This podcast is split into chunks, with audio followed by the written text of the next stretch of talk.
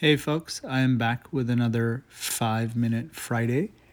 And today's topic is honing product judgment, which I've um, dabbled in a little bit before uh, on, on the newsletter side of the house, uh, but we'll try it in audio format today. And uh, I was reading some quotes this morning. I have a, a set of bookmarks of my favorite quotes, and I actually am going to try to weave those into the conversation today, just because. So let's start with product judgment. I think the first place to start is actually having a point of view.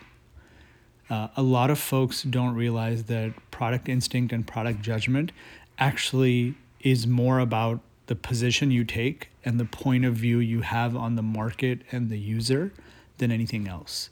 It's actually how you differentiate yourself. It's not your features or sort of the capabilities you offer, but rather the very profound opinion and insight you have that makes you view the market a different way. And that's actually the essence of all of your strategic decisions that you make thereafter. So, one of my favorite quotes around this is from Dan Wieden, who um, I guess is famous for coming up with the Nike quote, just do it. But the, the quote of his that I love is I can't teach you to have a voice. You either have something to say or you don't. So, the first lesson of product judgment is that you actually have taken the time to form a point of view and are ready to share it, or you're not. So, where does that lead us? The, the second thing I want to highlight is uh, I'm using the word judgment purposefully. I used to call it product instinct, and I've actually backed off that, that label. And this is why. Instinct makes it sound like a magical superpower. Like some people have it and some people don't. You're either the chosen few with the vision or you're not. And I actually don't think it works that way. Most people who we think as instinctual around product are actually observers of human behavior, of market trends, of society evolving, and they apply that observation into what we end up calling instinct. But it is essentially judgment, and it is honed over time through deep observation.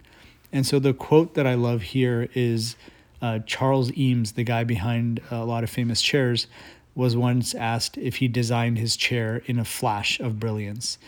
And he said, yes, it was a flash of inspiration, a kind of 30 year flash. I love that quote because it actually reminds you that even some of the most successful people, and he was a very successful designer, actually have to work every day and those insights and those observations compound sometimes over 30 years to actually result in a product.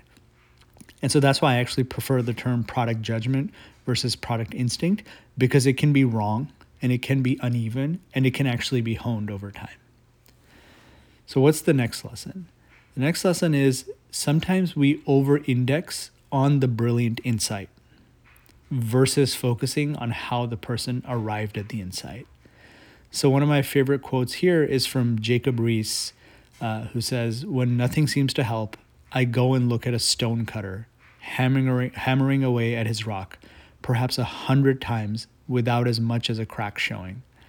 Yet at the hundred and first blow, it will split in two, and I know it was not the blow that did it, but all the blows that had gone before. What he's basically explaining here it, with the stone cutter analogy is the idea of 1% everyday compounding.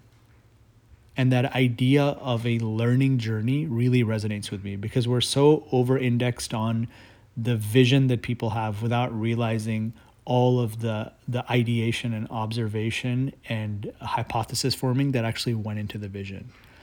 So how do you actually find uh, uh come up with your own vision? How do you actually do that 1% everyday type of work? Most people with clear product vision actually think at the level of abstraction beyond what other people see.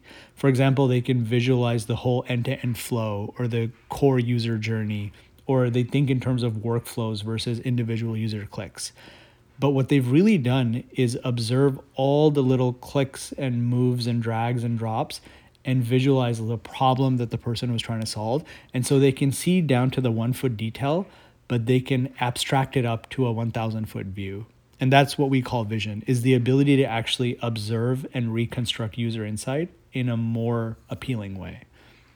So what are some of these techniques for actually understanding user behavior? Well, there's things you could do at the micro level, like actually talk to users and observe them in their native environment. There are macro things you can do, like actually observe the market and the trends that are taking place. You can use data, you can sift through it to identify leading and lagging indicators and to come up with hypotheses that you actually test out through product changes. You can apply frameworks and mental models to actually make sense of everything you're seeing because it's hard to reason about. And readers of the newsletter know I love frameworks. And so things like growth loops are one way to reason about this. And then finally, and the, the most simplest one for most of us, is to actually use the product to start to build empathy for the person who has to use the product in the wild and to actually identify different routes to explore on this learning journey. So, just to recap, in terms of honing product instinct, the things I want to highlight are one, it's important to have a point of view. Two, there's a misnomer that a refined point of view is instinctual. Three, we tend to over index on the key insight versus actually taking the time to understand. Four, which is the user behavior observation, is the foundation of all these key insights. And then five, there are actually techniques out there at your disposal to observe and understand user behavior and to come up with your own product judgments. So, with that, I'll wrap it up for this week. Looking forward to talking to everybody again next week with another five minute Friday.